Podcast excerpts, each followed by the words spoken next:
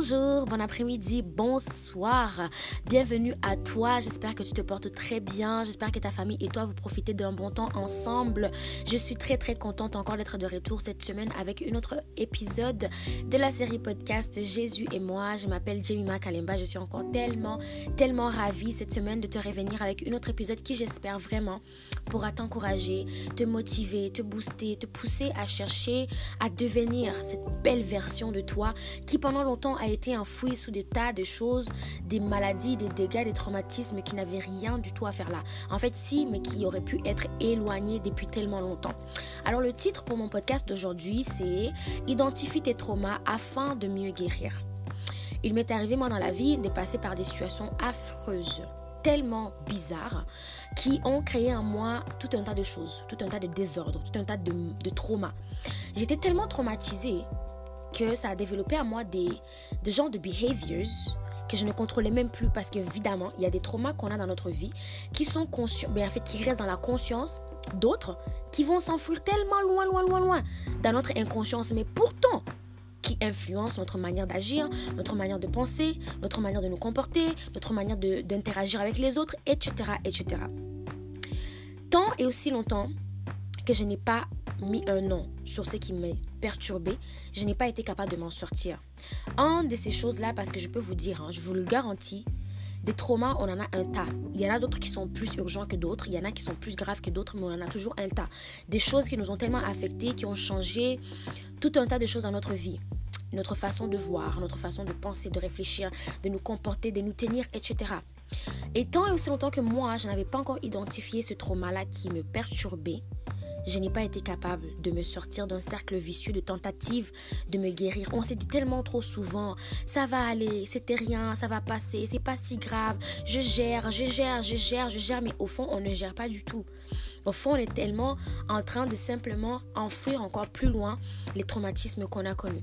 Je ne sais pas qu'est-ce que tu as connu toi. Peut-être c'est arrivé quand tu avais 2 ans, 5 ans, 10 ans, 14 ans, 16 ans, 18 ans, 20 ans, 25 ans, 30 ans, je ne sais pas.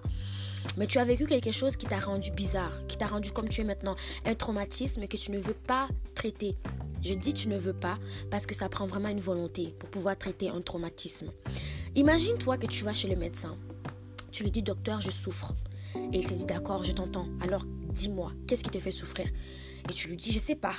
Il te dit mais si tu me dis pas, je peux pas te soigner. tu dis mais docteur, j'ai mal, ça me dérange. Mais il est là, il te regarde si tu ne le dis pas, j'ai mal au cœur, j'ai mal au ventre, j'ai mal au bras, j'ai mal à la tête, il est impossible que le médecin puisse faire quoi que ce soit pour toi. Il pourrait essayer erreur à te soigner de quelque chose, te donner un tas de médicaments. Ça va être une perte de ressources totales de son temps, du médicament, de ton temps, de, de toutes les ressources qu'il a parce qu'il n'a pas encore mis le point sur ce qui te fait vraiment souffrir. De la même manière, tant que tu ne vas pas arriver à te dire je souffre et je souffre de ça, tu ne sauras pas te guérir. Si tu dis juste je souffre, j'ai mal, ça me fait mal, mais je ne sais pas, mais j'aimerais tellement que ça arrête, mais tu ne sais pas qu'est-ce que c'est, ça va être très très très difficile que tu puisses t'en sortir. Souvent, on peut très bien s'en sortir seulement et seulement si on arrive à faire face à ces traumas qui nous dérangent tellement c'est très, très, très, très contraignant de se dire, je suis dépressive, je suis méfiante, je suis devenue aigrie, j'ai peur de l'amour, j'ai peur de donner, j'ai peur de faire confiance, j'ai peur de me lancer, je souffre d'une dépression, je souffre d'une dépendance affective, une dépendance, émotionnelle. Ça fait mal hein, de se dire toutes ces choses-là. C'est pas évident, pas du tout, mais c'est nécessaire. C'est très nécessaire pour pouvoir guérir. Et ça ne suffit pas seulement de se dire je souffre de ça. Le médecin te demandera d'accord, tu as mal au ventre. Depuis quand est-ce que ça a commencé? C'est très important de savoir à quel moment est-ce que exactement notre traumatisme a commencé. Comme j'ai dit, il y en a d'autres, on ne peut pas trop les identifier, on ne peut pas vraiment savoir quand est-ce qu'ils ont commencé, ni comment est-ce qu'on les a contracté entre guillemets, mais c'est important tout de même de savoir de quoi est-ce qu'on souffre. Une fois que tu sauras de quoi tu souffres, ensuite tu pourras te soigner.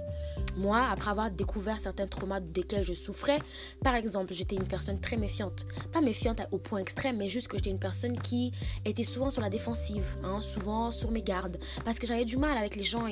Ils, ont, ils ont créé un truc en moi qui a fait que je sais pas, j'avais juste du mal. Et, et puis ça a créé un truc défensif de ouf sur moi. Jusqu'à ce que Jésus lui-même me dise, J'aime je t'ai pas créé comme ça. Je t'ai fait pour être une personne qui, qui, qui est so socially comment on dit, socially active, que quand tu, tu, te méfies des gens, en fait, tu empêches tellement des choses que j'ai prévues pour toi de s'accomplir. Faut que tu puisses faire confiance aux gens, faut que tu parles aux gens, faut que tu, tu trouves aux gens. Il faut que, tu vois, tu es un people's person. So, arrête de te méfier des gens, mais j'étais comme, ok, how do I do it? Et puis, il m'a montré, il me guidait littéralement, j'avais des rêves, il m'expliquait comment faire, il me parlait dans des visions, des songes, etc. Et puis, c'était pas évident. c'est comme le médecin qui te dit, prends l'antibiotique, mais les antibiotiques, c'est moche. Je déteste les antibiotiques. Je déteste tous les médicaments, tout simplement. Un point, c'est tout. Maintenant, les antibiotiques, ah, ils ont des effets. Ah là là, non. Mais il faut les prendre. Et il faut les prendre comme c'est prescrit par le médecin. S'il a dit que c'est pour 7 jours, tu les prends pendant les 7 jours. Tu ne peux pas prendre un jour et tu t'arrêtes. De la même manière, si tu veux guérir, il faut que tu commences par identifier ton mal, savoir depuis quand ça a commencé et ensuite euh, prescrire un médicament qui convient pour ça. Une fois que tu as commencé le médicament, déjà tu as été intentional en voulant guérir. Maintenant, sois constant aussi. Prends les médicaments aussi longtemps que ça prendra. Le processus de guérison peut faire peur, il peut durer longtemps, mais il faut la patience et la persévérance. Il faut vraiment être intentionnel avec ça. Il faut être euh, euh, consistant dans ce processus-là. Parce qu'à la fin, ça donne quelque chose. À la fin, ça mène vraiment quelque chose. Si j'aurais suivi les instructions que Dieu me donnait qu'à moitié, ah non, non, mon truc de méfiance là serait encore là. Hein. Il serait encore là bien comme il faut.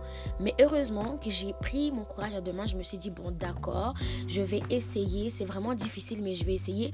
Un pas à la fois, j'ai fini par voir que c'était très, très facile, très faisable. Et toi aussi, je suis pas en train de te dire à partir d'aujourd'hui, guéris-toi de la dépendance affective, guéris-toi de, de, ce manque de confiance, guéris-toi de ce traumatisme, guéris-toi de ce, de ce manque de pardon. Non, non, non, non. Ça va prendre un processus, une étape à la fois, une étape à la fois, pardon, jusqu'à ce que tu arrives à ta guérison. Mais il faut vraiment que tu sois intentionnel par rapport à ça.